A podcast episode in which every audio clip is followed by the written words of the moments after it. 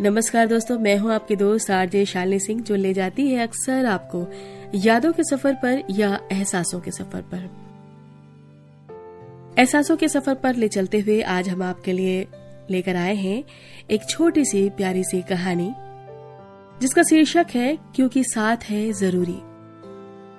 बहुत ही संवेदनशील मुद्दे पर इंटरनेट युग में भ्रमण करते हुए हम लोगों के लिए बहुत ही खूबसूरती से एहसासों को समेटते हुए कहानी लिखी है बरखा विकास जैन ने। और हमारे इस कहानीकार से हमारा परिचय भी इस इंटरनेट की दुनिया से ही हुआ है।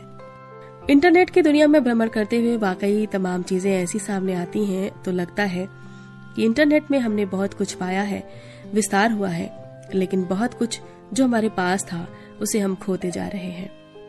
बहुत सारे एहसास जो अब सिमटते जा रहे हैं, जिनका साथ होना बहुत ज़रूरी है, और शायद इसी भाव को समेटा है इस कहानी में। क्योंकि कहानीकार से हमारा परिचय होता है इंटरनेट की दुनिया में।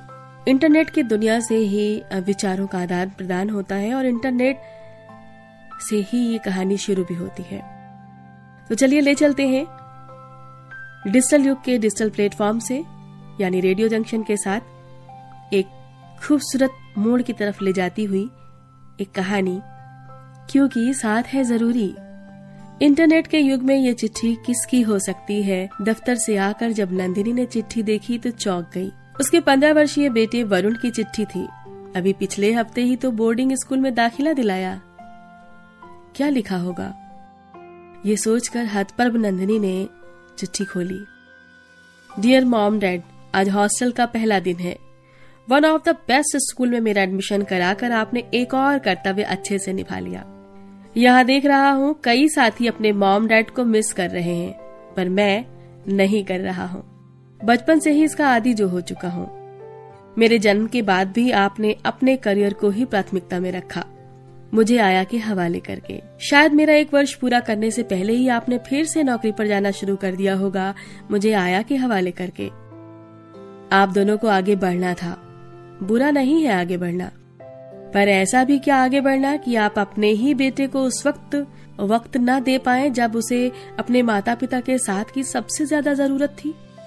क्या आपको नहीं लगता कि शुरू के सात आठ साल तक किसी भी बच्चे को अपने माता पिता की बहुत ज़रूरत होती है? आप दोनों कई बार दोस्तों, रिश्तेदारों को कहा करते। सब इसी के लिए तो कर रहे हैं हम। और क्वालिटी टाइम तो स्पेंड करते ही हैं साथ में। आप दोनों बेहतर करने में रहे। मॉम डैड, आप दोनों हमेशा बेहतर करने में रहे। बेहतर कार चाहिए, बेहतर मकान, बेहतर कॉलोनी, सबसे अच्छा स्कूल, सब कुछ ब्रांडेड। पर उस लिस्ट में मेरा बचपन कैसे बेहतर हो सकता है, ये कभी था ही नहीं। और आप दोनों का क्वालिटी टाइम वो भी मुझे कभी कभार ही मिलता था। संडे को आप दोनों के अपने ज़रूरी काम होते थे। क्या हर जगह क्वालिटी का ही महत्व है? आपके भोजन में आपका सबसे पसंदीदा भोजन का अंश मात्र परोसा जाए और कहा जाए, बस इतना ही पर्याप्त है, क्योंकि ये बहुत स्वादिष्ट है। तो क्या आपके लिए ठीक रहेगा? क्या आपको इतने ही भोजन की आवश्यकता होगी? कहीं कहीं क्वालिटी के साथ साथ क्वांटिटी भी चाहिए होती है। डैड हम कई जगह देखते हैं, घर के आगे या कहीं सड़क किनारे पौधों को ट्री गार्ड के द्वारा सुरक्षित रखते हैं। पेड़ बनने के बाद भले ही ट्री गार्ड हटा देते हैं, पर पहले तो ज़रूरी होता ही है ना? घर के बाग बगीचे में भी शुरुआत में हम पौधों की ज़्यादा देखभाल करते हैं। आपको नहीं लगता? मुझे भी बचपन में केयर की ज़्यादा ज़रूरत थी। आपकी इनकम कभी इतनी कम नहीं थी कि बेसिक नीड पूरी नहीं हो पाती। पर आपको अच्छा पति बने रहने के लिए मेरे जन्म के बाद भी माँ के नौकरी पेशा होने से कोई दिक्कत नहीं हुई। डैड, आपने कभी अच्छा पिता बनकर उस वक्त क्यों नहीं सोचा कि मैं दफ्तर से कुछ घंटे पहले आकर बेटे के साथ रहूँ? क्यों आप अपने ही काम को आगे बढ़ाने के लिए सोचते रहे? मॉम, डैड, आपका ये बार बार कहना कि तुम्हारी ही वजह से तो इतने व्यस्त रहते हैं, क्योंकि तुम्हें सबसे अच्छी शिक्षा देनी है, अच्छी ज़िंदगी देनी है। तुम्हारे लिए ही तो सब कर रहे हैं।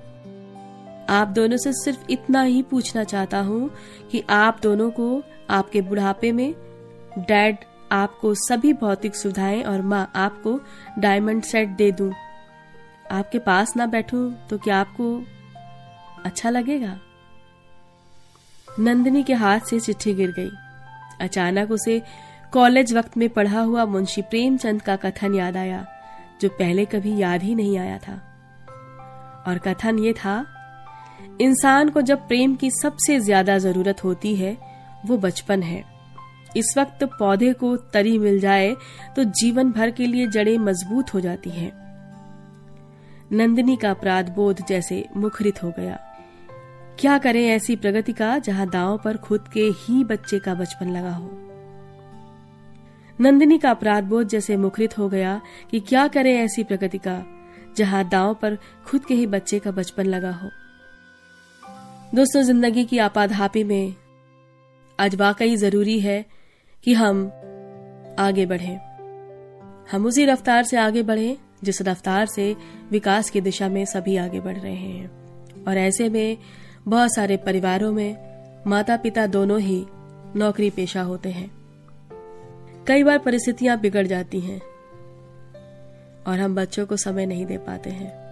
लेकिन कई बार परिस्थितियाँ इतनी भी बुरी नहीं होती हैं कि हम समय नहीं दे पाते हैं। शायद हम ज़रूरत से ज़्यादा भौतिक संसाधनों के जुटाने में जुटे होते हैं। हम कैसे सोच लेते हैं कि जिस हम अच्छे अच्छे को देने की कोशिश कर रहे हैं, वो उतना ही अच्छा अच्छा अगले को चाहिए ही होगा। ज़रूरी नहीं है कि हर किसी को भौतिक संपन्नता चाहिए। जीवन में भौतिक जरूरतों के साथ साथ प्यार, स्नेह, साथ का सामंजस्य भी उतनी ही खूबसूरती से बिठाए जाने की ज़रूरत है, जितने तरीके से हम और चीज़ों में क्वालिटी ढूंढते हैं। आज हमारे पास भौतिक संसाधनों में सब कुछ है। अच्छी गाड़ी अच्छा घर, अच्छे school, colleges, teachers high profile लोग। अगर कुछ नहीं है तो वहाँ पर ट्रू इमोशंस यानी सच्चा प्यार, सच्चा स्नेह सच्चा साथ, विश्वास और क्वालिटी टाइम और ये सब करना इतना मुश्किल भी नहीं है। हाँ हमें अपनी प्रियोरिटी में थोड़ा सा परिवर्तन लाने की ज़रूरत है। करके देखिए अच्छा लगेगा। और शायद इसीलिए रेडियो जंक्शन के माध्यम से हम आपको अक्सर ले चलते हैं यादों के सफ़र पर, एहसासों के सफ़र पर। और इस सफ़र पर चलते हुए ये कहानी हमें लगी थी बेहद खूबसूरत। क्योंकि ये कहानी सिर्फ़ कहानी नहीं, हमारे बीच, हमारे परिवारों में, हमारे समाज की हकीकत है। और इस कहानी की लेखिका परखा विकास जैन, जिन्होंने इस कहानी को शब्दों में पिरोया है, ये अपने आसपास की किसी घटना से प्रभावित होकर लिखा है तो भी बहुत शुक्रिया। खुद के जीवन से प्रभावित होकर के कहीं लिखा है तो भी बहुत शुक्रिया। और अगर काल्पनिक है, आसपास के वातावरण को देखकर महसूस करके लिखा है तो भी बेहद सराहनीय है। बहुत बहुत शुक्रिया ऐसा लेखन लिखने के लिए जो हमारी आँखें खोल सके। एहसासों के सफ़र पर चलते चलते ऐसे ही तमाम बुद्धिजीवियों का, लेखकों का, रचनाकारों का हमेशा स्वागत है रेडियो जंक्शन पर। सुनते रहिए radio junction, no more tension. क्योंकि लाइफ में हो रेडियो जंक्शन तो दिल बोले, नो मोर टेंशन।